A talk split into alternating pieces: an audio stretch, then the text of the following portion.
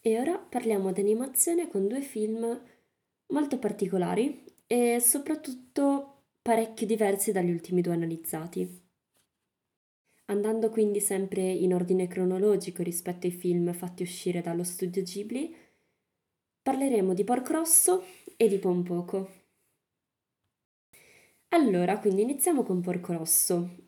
Uh, in quella che Miyazaki definisce l'epoca degli idrovolanti, Marco Pagò è un ex pilota dell'aeronautica che in seguito ad un misterioso incidente... Allora, parlando di Porco Rosso, in quella che Miyazaki definisce l'epoca degli idrovolanti, Marco Pagò è un ex pilota dell'aeronautica che in seguito ad un misterioso incidente ha assunto per un sortilegio l'aspetto di un maiale antropomorfo e viene soprannominato Porco Rosso. Il nome, tra l'altro, è un omaggio ai fratelli Nino e Tony Pagò, famosi fumettisti italiani, creatori ad esempio di creatori ad esempio del personaggio di Calimero, e i figli avevano collaborato con Miyazaki alla creazione della serie di animazione Il fiuto di Sherlock Holmes.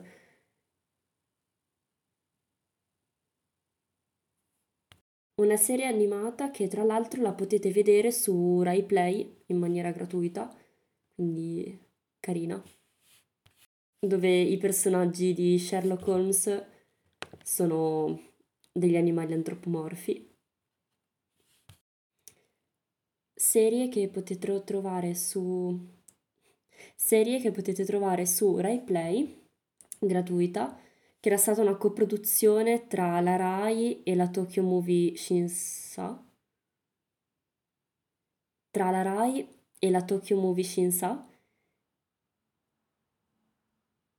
e che Miyazaki eh, dirigerà i primi sei episodi e che Miyazaki ha diretto i primi sei episodi. È una serie molto carina di animazione dove i personaggi conosciuti, tra cui appunto Sherlock Holmes o Watson, sono animali antropomorfi. Comunque, tornando al nostro film principale, eh, quindi Porco Rosso vola all'avventura.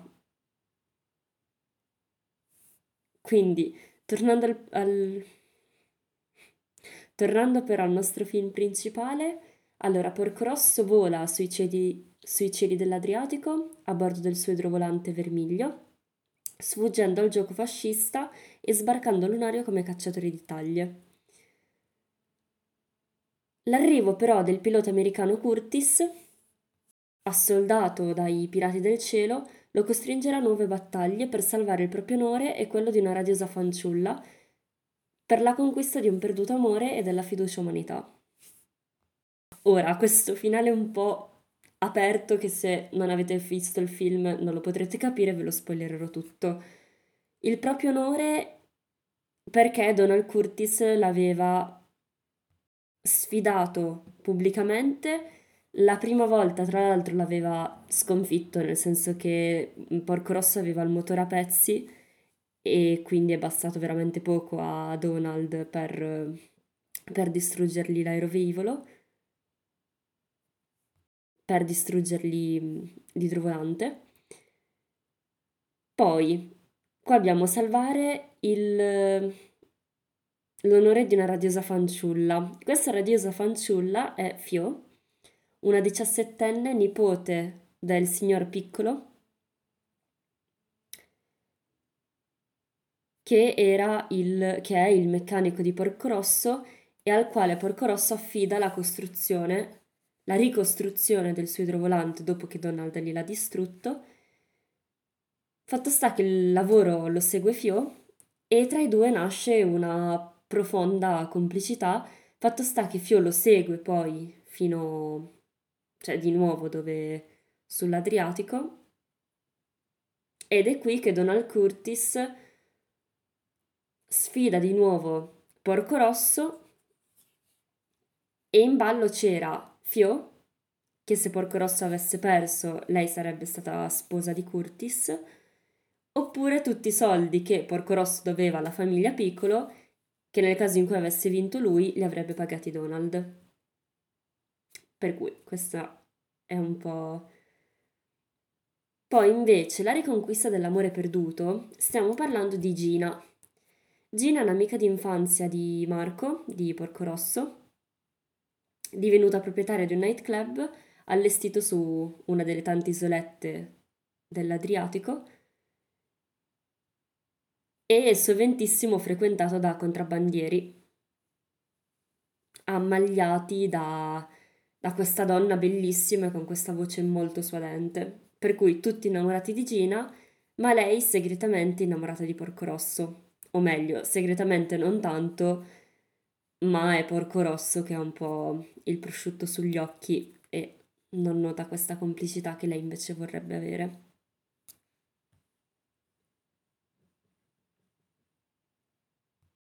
Curiosità su questo film che potete sempre andare a leggere sul sito dello studio Ghibli, che potete sempre andare a leggere sullo studio Ghibli. Allora, inizialmente era pensato come un cortometraggio commissionato a Miyazaki dalla Japan Airlines, Airlines. Commissionato a Miyazaki dalla Japan Airlines Porco Rosso è invece poi cresciuto fino a diventare uno dei capolavori più universalmente riconosciuti dallo studio Ghibli. L'idea di un breve film destinato ai voli di linea incontra subito l'entusiasmo dell'autore, che ha l'occasione quindi di lavorare su una delle sue più grandi passioni, l'aviazione, che abbiamo già visto in praticamente tutti i suoi film precedenti. Fin da bambino il futuro maestro Fin da bambino infatti cresce tra progetti e modelli aeronova- aeronavali, poiché di fatti il padre si occupa della costruzione degli Zero, che sono i famosi caccia giapponesi, e la fascinazione subita da Miyazaki per il mondo dell'avi- dell'aviazione è testimoniata Ah, e il- la fascinazione subita da Miyazaki per il mondo dell'aviazione è testimoniata anche dall'ammirazione per Antoine de Saint-Exupéry, mi scuso per la mia pronuncia francese, autore del Piccolo Principe, romanzo che spero conosciate tutti, bellissimo che ha fatto sognare generazioni e generazioni di persone, che oltre a scrittore fu egli stesso pilota, morto nel 1944 durante una trasvolata nei cieli della Corsica. Pacifismo everywhere, ma Miyazaki in tutta la sua carriera tornerà spesso a dedicarsi all'interesse per l'aeronautica militare, disegnando infatti per la rivista giapponese Model Graphics dei brevi fumetti ad acquarello dedicati per l'appunto ai mezzi militari. Ed è proprio da uno di questi fumetti che nascerà lo spunto per Porco Rosso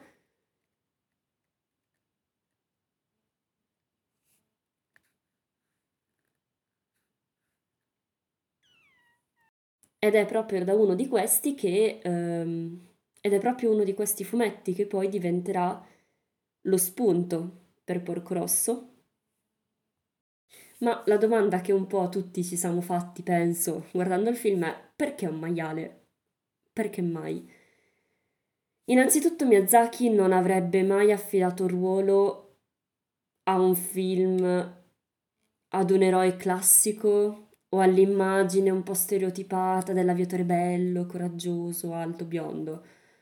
E quindi nasce un po' così la figura di, Mar- di Marco, ex pilota di idrovolanti durante la Grande Guerra, che dopo essere sopravvissuto alla più disperata delle battaglie si ritrova misteriosamente nelle mutate sembianze di un suino antropomorfo, senza perdere per un grammo del suo carisma, come, diso- come dimostra ad esempio l'entusiasmo che nutrono nei suoi confronti sia l'antica spasimante Gina, senza perdere però un grammo del suo carisma. Anzi, tant'è vero che nella notte Fio riesce quasi a vedere in lui l'uomo che era, che fu. E questo spiega anche il perché sia Gina che Fio comunque hanno questo amore immenso per lui. E qua lasciatemi fare la citazione del classico bello italiano. Comunque, e qua lasciatemi fare la, la citazione del classico uomo bello italiano. Comunque, ehm, come ho già detto, non bisogna stupirsi del cognome italiano del personaggio, infatti non bisogna infatti stupirsi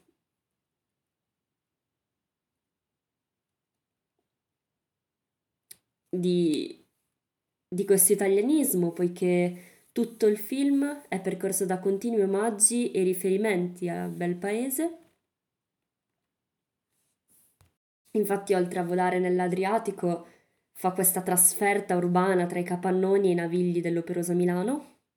E il film cita anche tanti nomi di figure storiche realmente esistite, ad esempio l'aviatore Arturo Ferrarini. Inoltre si è anche ispirato per i disegni ai velivoli dei veri modelli che hanno fatto la storia dell'aviazione italiana, tra cui uno su tutti il Macchi M33, e senza contare appunto il nome del programma.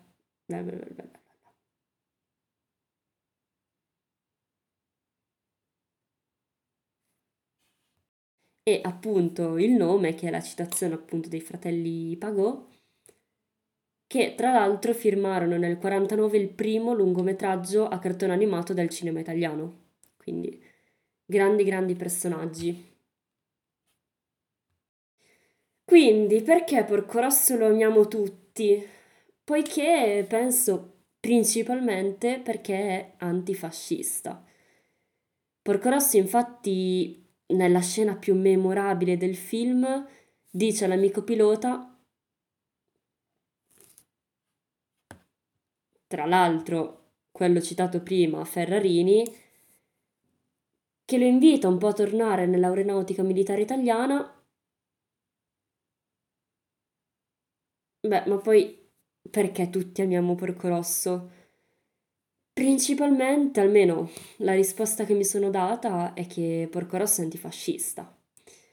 Porco Rosso, nella scena più memorabile del film, quando tra l'altro Arturo Ferrarini, citato prima, chiede al pilota di tornare nell'aeronautica militare, e lì gli risponde piuttosto che diventare un fascista meglio essere un maiale. Cioè, dopo questa io non so più che dirvi. Fantastica, bellissima.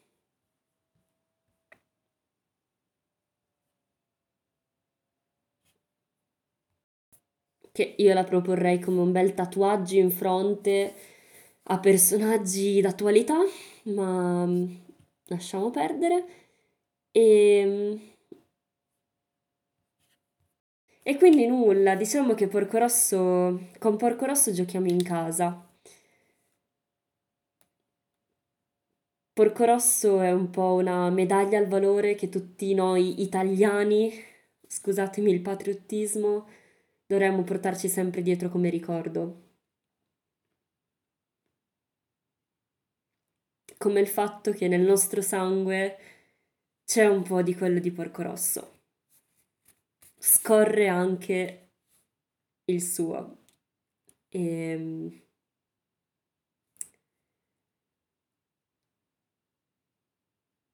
detto questo, più che consigliarvi di andarvelo a vedere, non so fare.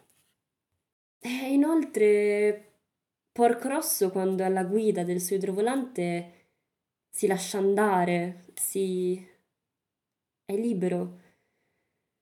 È, è libero, è istinto, è intuito.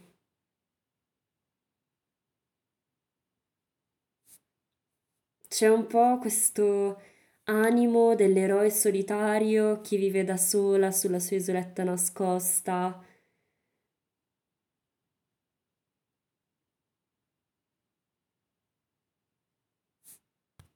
È invincibile perché non ha più niente da perdere.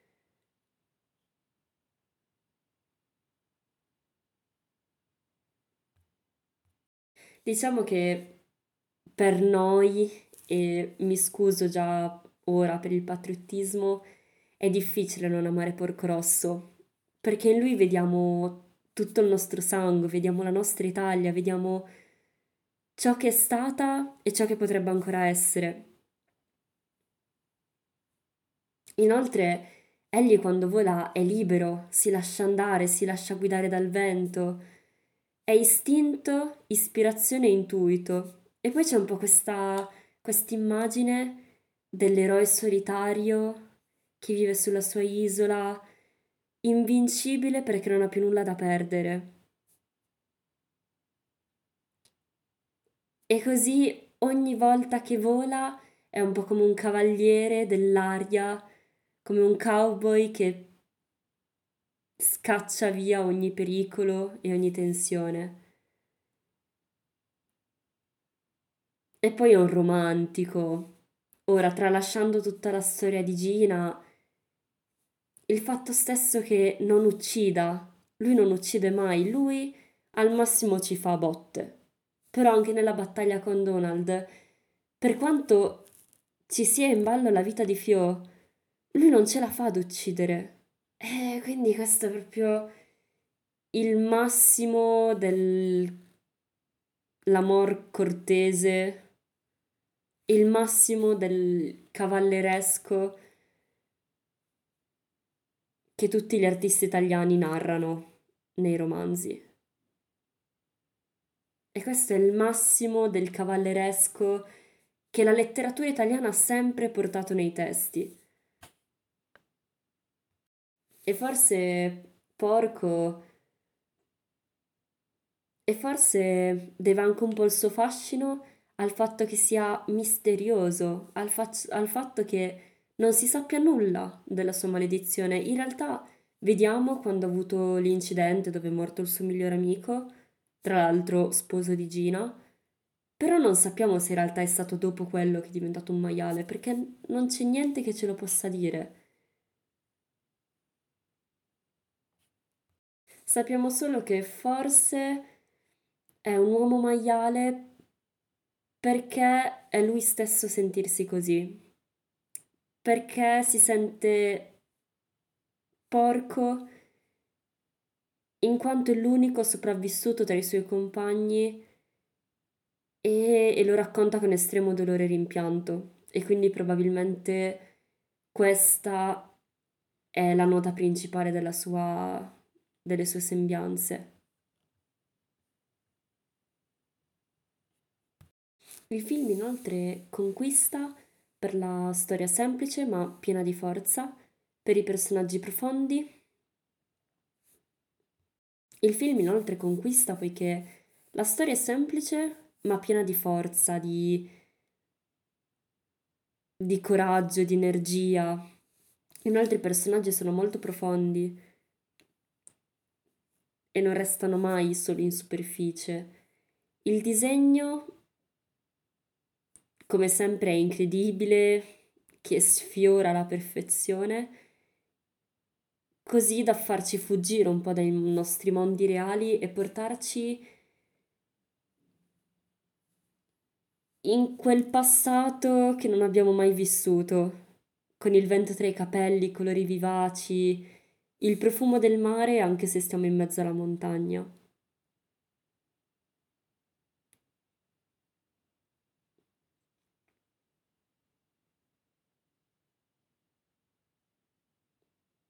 E poi i personaggi femminili, come solo i film di Miyazaki riescono a rendere, sono innamorate della vita, sono indipendenti, coraggiose e combattono per le loro battaglie senza che nessuno glielo impedisca.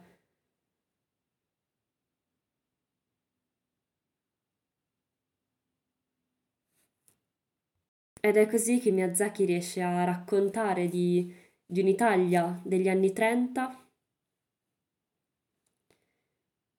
sovraccarica di luoghi romantici, di scontri fino all'ultimo pugno, di trasformazioni assurde e di amori irraggiungibili. Ora, l'ultima cosa che vorrei dire di questo film è che quando e questo spiega un po' anche... Questo spiega un po' anche quando ho parlato un po' di questo mio progetto di radio. E questo spiega anche come... E tutto questo spiega anche come quando ho iniziato a parlare con i miei amici che avrei fatto un programma in radio su Miyazaki, uno in particolare mi ha detto che Porco Rosso era il suo film preferito. E io ero rimasto un po' di stucco perché mi...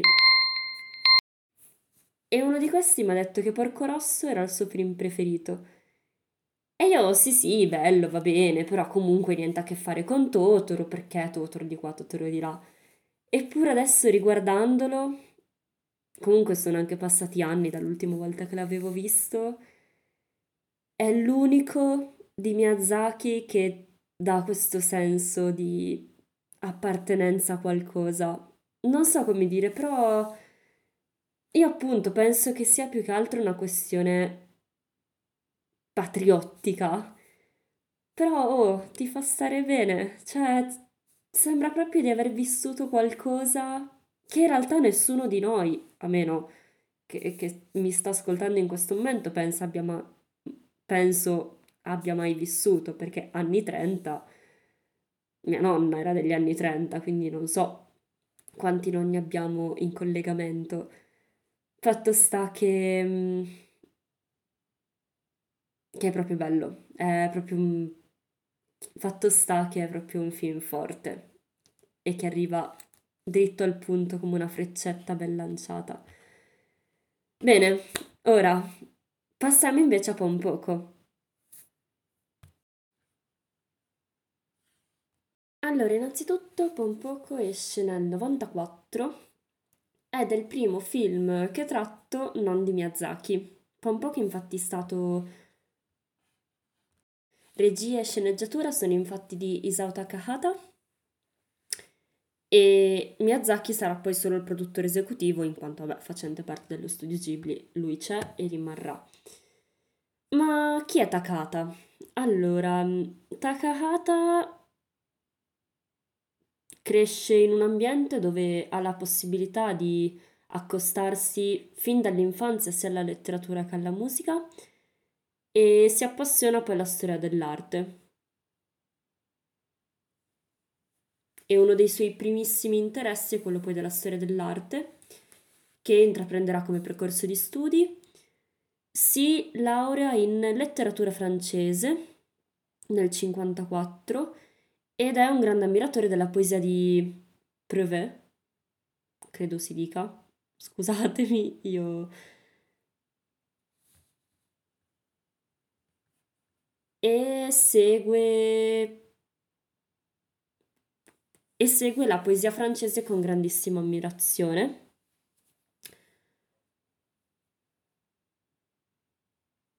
Tanto da... Um, curare poi una traduzione dal francese al giapponese di Prévet, Prab.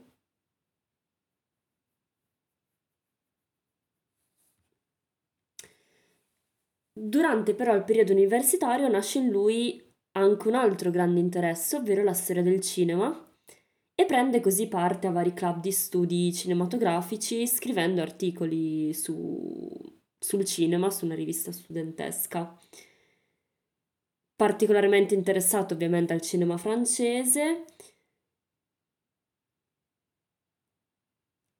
scoprendo il lavoro, ehm, scoprendo Paul Grimaud,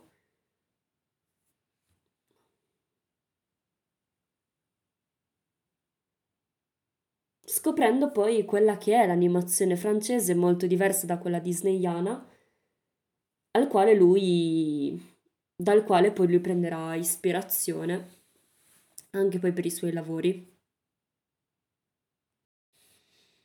Morto ad aprile del 2018, quindi neanche troppi anni fa. Il suo primo film fu Una tomba per le lucciole, del quale, come avevo già detto, non sono riuscita a trovarlo, per cui non, non ve lo posso nemmeno portare riportare in un episodio. L'ultimo è stato La storia della principessa splendente del 2013 e ci ha lasciato cinque anni dopo, o meglio dire due anni fa, nel 2018, lasciandoci poi cinque anni dopo. Ma ora parliamo di- del film. Allora, lungometraggio... ehm, ma ora ritorniamo alle origini e partiamo da un poco. Allora, il lungometraggio narra della lotta dei Tanuki per riconquistare la collina di Tama nei pressi di Tokyo. Chi sono i Tanuki? Innanzitutto i Tanuki sono degli animali che sotto lo sguardo umano prendono sembianze di procioni, ma quando nessuno li vede riescono a trasformarsi e innanzitutto c'è la loro forma originale, quella di un procione bipede disegnato.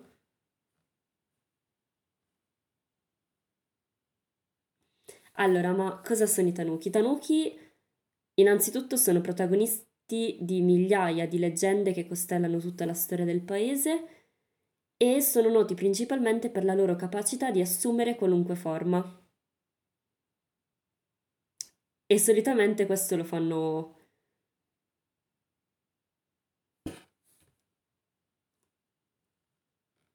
Di essi ne troviamo, essi li troviamo in migliaia di leggende che, constel- che costellano tutta la storia del, del Giappone e sono molto noti appunto per questa loro capacità di assumere qualunque forma e lo fanno principalmente per fare scherzi, di solito inoffensivi, contro gli esseri umani.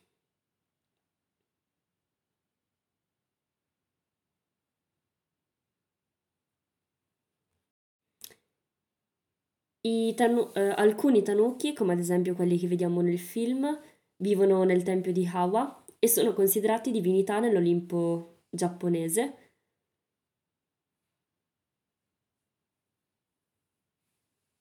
Allora, inoltre, alcuni tanuki, come ad esempio quelli che vediamo nel film, vivono nel tempio di Hawa e vengono considerati delle divinità nell'Olimpo giapponese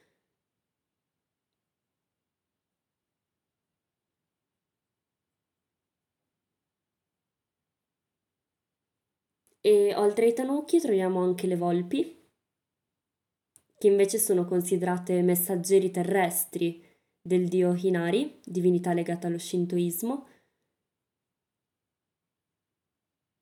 E una curiosità di questo film è che alcune scene sono ambientate proprio davanti ad un tempio shintoista dove viene venerata la volpe. Per cui l'apparizione che vediamo nel film di un tanuki trasformato in una volpe bianca provoca un forte spavento, poiché equivale all'apparizione del dio Inari. Perché appunto equivale all'apparizione stessa del dio Inari.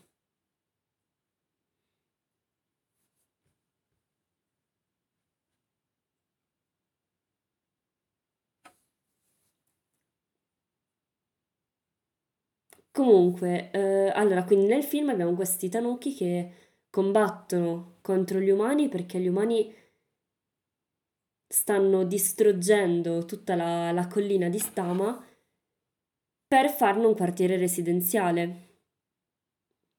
Anche i tanuki all'inizio agiscono con le buone, poi provano con le cattive, ma alla fine nulla possono fare contro la speculazione edilizia e la distruzione del loro habitat. Questo fa sì che il carattere del film sia prettamente pessimistico-realista, sia prettamente pessimistico-realistico e di forte denuncia ambientalista. Inoltre si presenta moltissimi tratti caratteristici della cultura.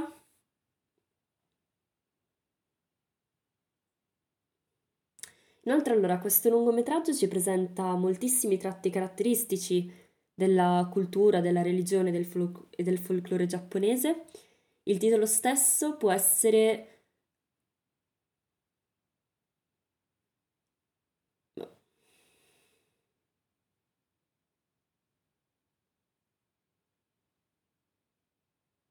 Tutto il film si svolge nell'era Heisei.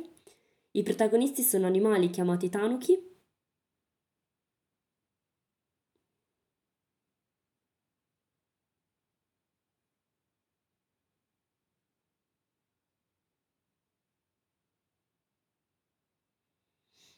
E il titolo stesso può essere difficilmente comprensibile ad uno spettatore che non è molto avvezzo alla cultura giapponese, in quanto Pompoko non è traducibile in italiano ed è la trascrizione onomatopeica del rumore che producono i tanuki quando usano i loro stomaci. Ed è la trascrizione onomatopeica del rumore che producono i tanuki quando usano i loro testicoli come tamburi che è una credenza assai diffusa in tutto il Giappone, in quanto per tutto il film eh, nei Tanuki, anche quando sono bipedi, si vedono queste due palline in mezzo alle gambe e sono e anche durante le trasformazioni sono un po' il fulcro, cioè riescono a diventare delle rocce giganti o dei sacchi per cui diciamo che questa presenza dei testicoli in mutaforma è parecchio sottolineata. Molto particolare poi il disegno, in quanto, diver- in quanto presenta diverse scelte grafiche nella rappresentazione dei tanuki. Questo animale ci viene presentato innanzitutto con un aspetto realistico. Lo vediamo in questa forma ogni volta che deve interagire con gli esseri umani anche perché se invece si fosse presentato agli uomini in forma antropomorfa, simile un po' alle rappresentazioni degli animali fatte dalla Disney, il film avrebbe compromesso poi l'importante messaggio di cui invece si fa tramite, perdendo quindi tutto il significato. E, e proprio partendo da, da qui pilastro fondamentale in realtà di tutto quello che è lo studio Ghibli, in realtà di tutto ciò che è lo studio Ghibli, è la salvaguardia dell'ambiente e l'educazione alla natura attraverso tutte le sue pellicole, e questa in particolare.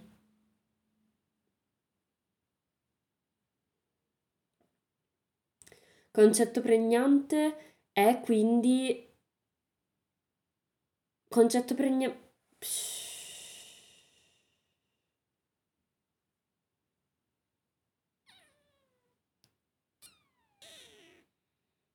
Concetto, premi- concetto pregnante è proprio il danno che l'uomo apporta alla natura circostante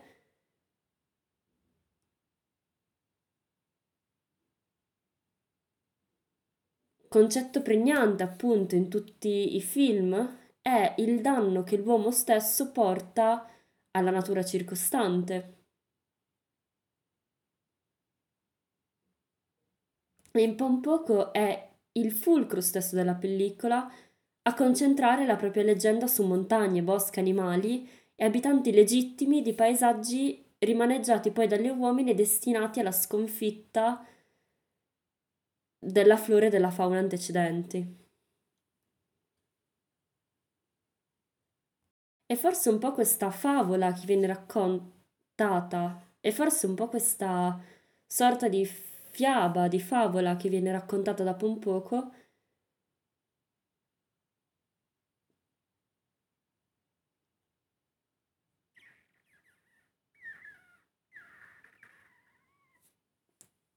E questa fiaba che viene raccontata in Pompoco tenta un po' la soluzione basandosi su una storia che guarda alla tradizione di mitologie antiche che tornano sempre attraverso la trasformazione, questa volta filmica.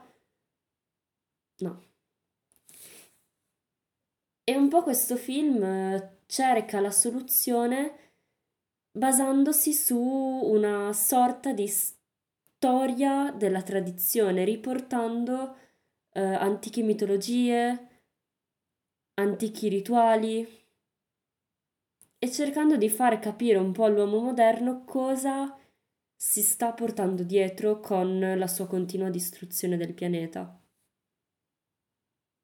Innanzitutto partendo dal racconto Futago no Hoshi di Kenji Miyazawa, di Kenji Miyazawa, il regista mette in mostra la quotidianità di questi animali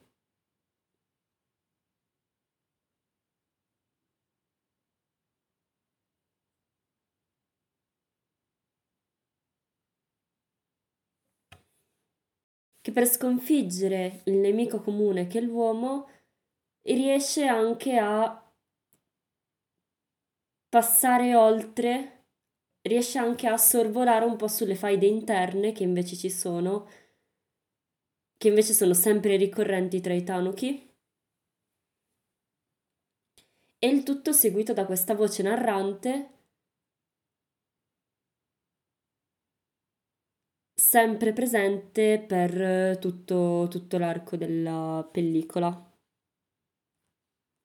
Per cui ciò che questo film porta sugli schermi di tutti è una causa assolutamente attuale, come era attuale negli anni 90 e ancora attuale adesso.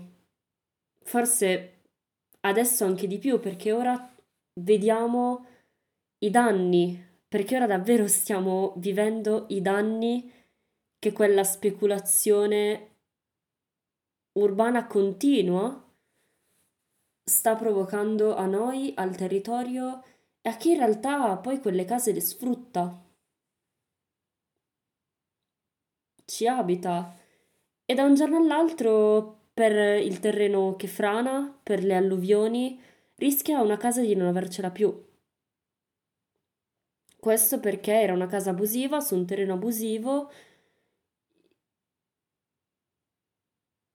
Ciò che il film porta sugli schermi di tutti è una causa attuale allora come attuale oggi e anzi oggi in realtà vediamo sulla nostra pelle i danni di tutta quella speculazione edilizia che sta continuando ancora ai giorni nostri e non la vediamo solo noi in quanto e non la sentiamo sulla nostra pelle solo dal punto di vista ambientalistico, dal punto di vista ambientale dell'inquinamento, del, del disboscamento. E di tutto ciò che questo comporta, ma anche delle persone che poi in quelle case ci hanno abitato, ci abitano e che da un giorno all'altro se le ritrovano distrutte, allagate.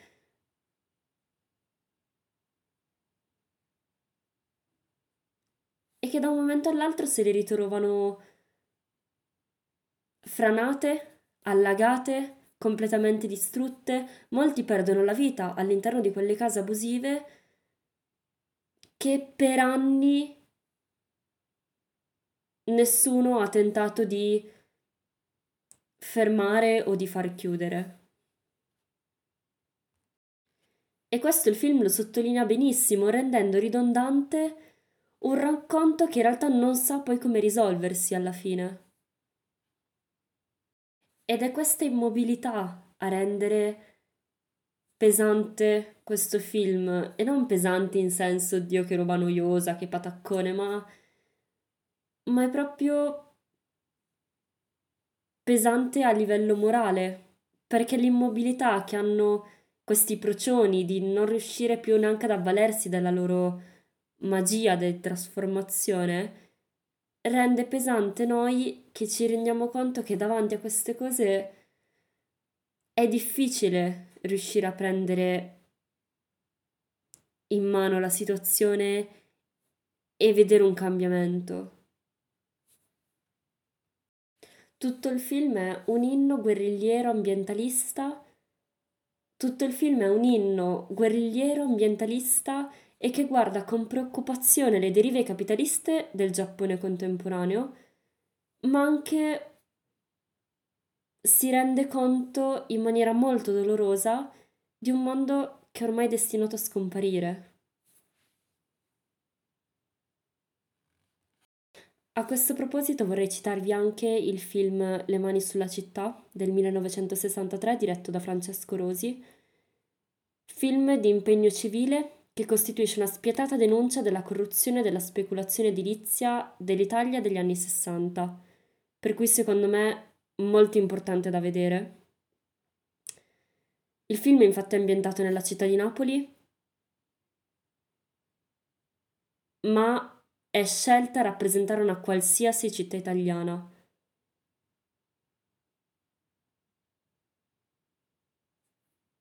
Importante notare che la didascalia finale del film dice i, pre- i personaggi e i fatti sono immaginari, ma autentica è la realtà che li produce.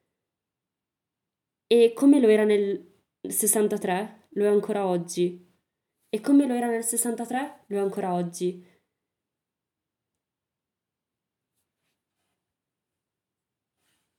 Questo argomento è molto importante e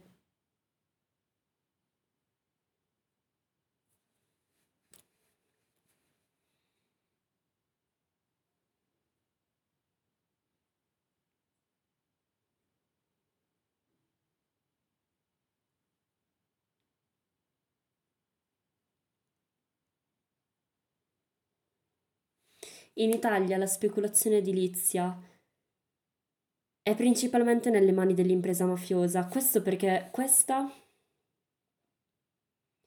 questo perché ha bisogno di trovare dei canali più redditizi nell'investimento di capitali sporchi.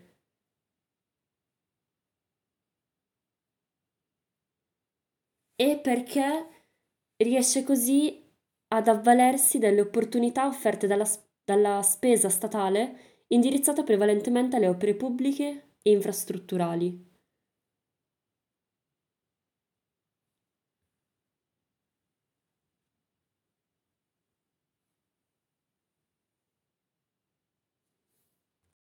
E mentre la mafia e l'andrangheta si danno fin dagli anni 60-70, hanno una rudimentale forma imprenditoriale, soprattutto al fine di creare delle attività produttive apparentemente lecite, rastrellando così i soldi messi a disposizione dallo Stato negli appalti di opere pubbliche, con poi stipulazione di contratti di appalto, subappalto, eh, cottimo.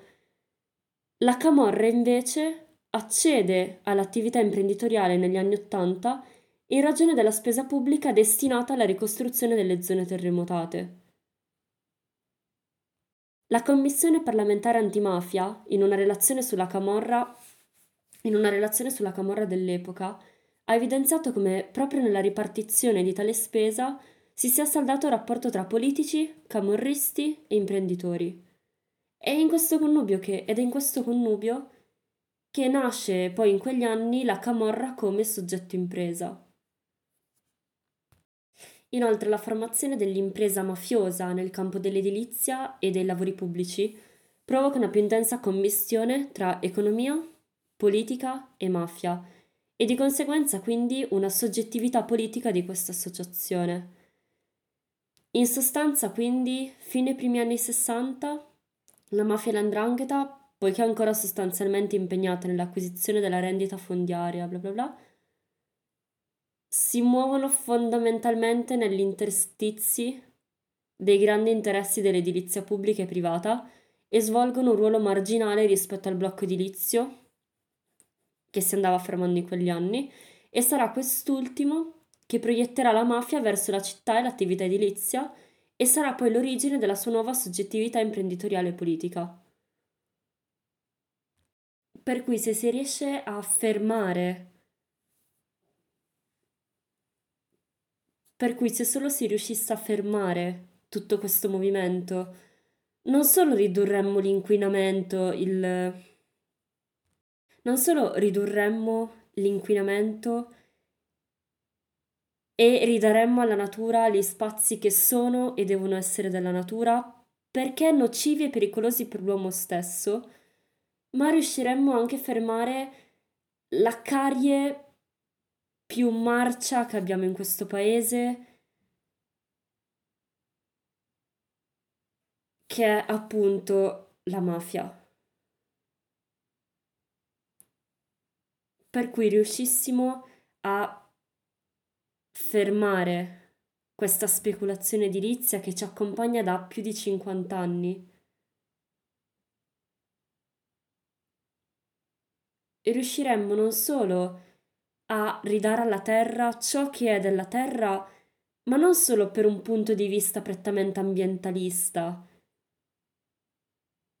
e non solo da un punto di vista prettamente ambientale, ma anche perché è nocivo per l'uomo, perché costruire su terreni instabili che non sono norma sono un pericolo per noi stessi. E quindi riuscissimo davvero a dire stop.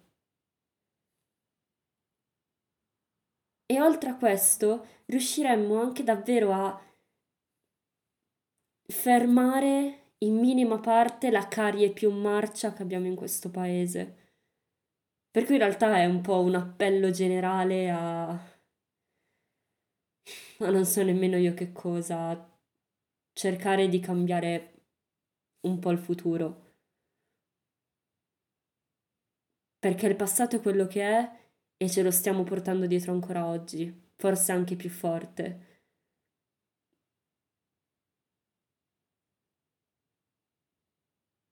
Per cui impariamo da Porco Rosso.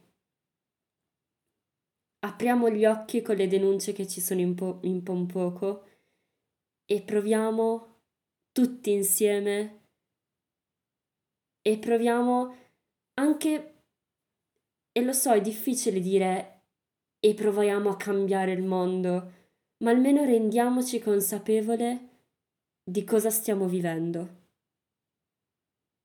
Perché il solo fatto di aprire gli occhi è già un passo molto avanti.